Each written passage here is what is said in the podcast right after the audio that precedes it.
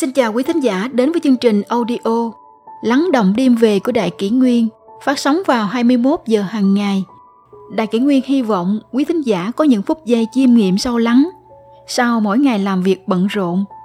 Hôm nay, chúng tôi xin gửi đến các bạn thính giả câu chuyện Vì sao người xưa nói con dâu hiền quý hơn con gái? Mẹ chồng, nàng dâu đây có thể là mối quan hệ oan nghiệt, cũng có thể là cội nguồn của những điều tốt đẹp nhất. Phần nhiều phụ thuộc vào tấm lòng hiếu thuận chân thành của người con dâu. Người xưa nói, con dâu hiền, quý hơn con gái. Lại cũng nói, gia đình có nàng dâu hiếu thảo thì hưng thịnh ba đời. Trong suốt chiều dài lịch sử triều đại nào cũng đều ghi lại những tấm gương nàng dâu hiếu thảo, cảm động lòng người. Nuôi mẹ chồng bằng sữa của mình. Vào đời đường, nhà họ thôi có con dâu là đường thị. Thờ mẹ chồng rất hiếu thảo. Người mẹ vì tuổi đã cao nên rụng hết răng.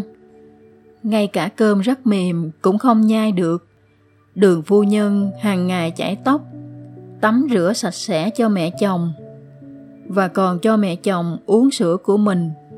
Nhờ đó, mẹ chồng không ăn gì mà vẫn no. Để cảm ơn nàng dâu hiếu thuận, lúc sắp chết, bà gọi tất cả con cháu lại và nói,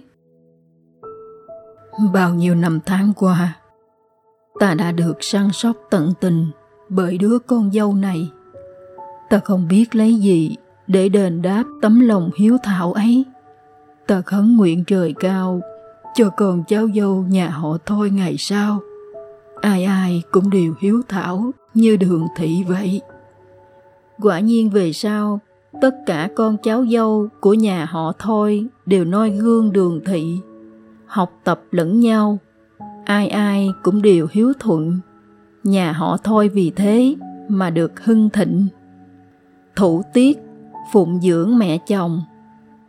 Triều tống có một người phụ nữ hiền lương là trần thị. Năm 20 tuổi, xuất giá về nhà chồng. Sống một cuộc sống hết sức vui vẻ, tràn đầy hạnh phúc. Ngờ đâu chưa được một tháng sau, người chồng đã phải xung vào quân ngũ, lên đường ra trận. Tình cảnh vợ chồng vừa mới cưới đã ly biệt thật buồn rầu, ủ rũ biết giường nào. Trước lúc chia tay, người chồng ân cần nắm tay vợ nói, sau khi ta đi rồi, nhờ nàng ở nhà chăm sóc, phụng dưỡng mẹ già thay ta. Trần thị cố tỏ ra cứng rắn, ôm tồn an ủi chồng, hứa là sẽ hết lòng chăm sóc, nuôi dưỡng mẹ già. Sau đó không bao lâu thì nàng nhận được hung tin người chồng không may tử trận. Trần thị đau buồn khôn xiết kể, những muốn quyên sinh theo chồng, nhưng vẫn phải gắn gượng sống để còn lo chăm sóc, nuôi dưỡng mẹ. Người cha của trần thị thấy con gái mình tuổi mới đôi mươi đã rơi vào cảnh quá bụa, liền hết lời khuyên nàng nên tính chuyện tái giá. Song trần thị kiên quyết nói với cha Thưa cha, con biết cha khuyên như vậy cũng chỉ vì muốn tốt cho con. Chồng con tuy đã bỏ mình, nhưng mẹ chồng còn đó, không người chăm sóc. Này nếu con bỏ mẹ mà đi lấy chồng khác, đã không vẹn tình nghĩa với chồng, lại không tròn chữ hiếu với mẹ chồng, như vậy chẳng phải là việc làm nhân nghĩa, lại còn để tiếng xấu cho cả gia đình mình đó sao? Xin cha cho phép con thủ tiết thờ chồng, hết lòng nuôi dưỡng chăm lo cho mẹ. Cha nàng thấy ý con gái đã quyết, nên cũng thôi không khuyên con tái giá nữa. Từ đó về sau, trần thị siêng năng làm việc, mai thuê vá mướn, kiếm được chút tiền nào đều dành dụm lo cho mẹ chồng.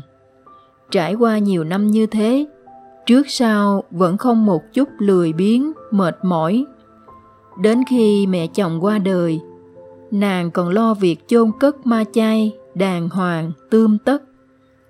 Lòng chung thủy với chồng và tấm gương hiếu thảo của người con dâu Trần Thị đã khiến rất nhiều người cảm động và kính phục.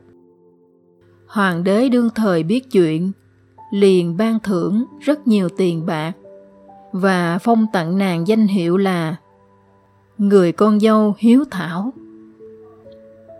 Ăn cám để dành cơm cho cha mẹ. Vợ Hạ Thành Minh, Triều Minh, tên là Vương Thị, là một phụ nữ nông dân ở Vô Tích, tỉnh Giang Tô. Gia cảnh nghèo khổ, lại gặp phải năm mất mùa. Chồng cô đi làm xa, Vương Thị ngày đêm miệt mài dệt vải, dốc hết sức chuẩn bị cơm, thức ăn cho cha mẹ chồng. Còn cô thì ăn cám và rau quả dại. Một lần mẹ chồng tình cờ đi xuống bếp, nhìn thấy những thứ cô đang ăn, không nén nổi, nước mắt tuôn rơi. Sau này Vương Thị sống thọ 80 tuổi, không có bệnh tật gì, yên lành ra đi. Người nhà mộng thấy một đoàn người cầm cờ tấu nhạc đến nghênh đón người phụ nữ hiếu hạnh ra đi. Trong xóm có vị cống sinh. Mỗi lần đi qua cổng nhà Vương Thị đều nhất định đứng ngoài cổng kính lễ ba vái, bày tỏ lòng tôn kính. Con gái hiếu thảo với cha mẹ ruột là quý. Con dâu hiếu thảo với cha mẹ chồng có lẽ còn quý giá hơn.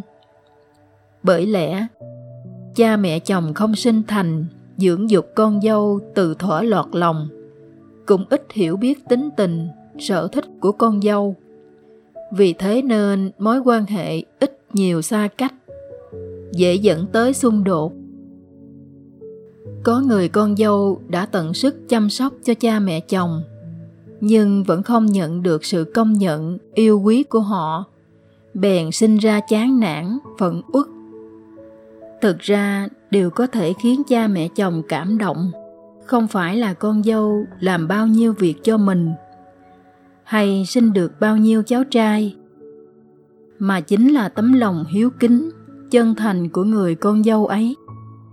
Nếu con dâu làm rất nhiều việc cho nhà chồng nhưng với cái tâm truy cầu sự công nhận hay báo đáp thì đó không phải là hiếu hạnh thực sự. Sẽ không chạm đến trái tim của cha mẹ chồng.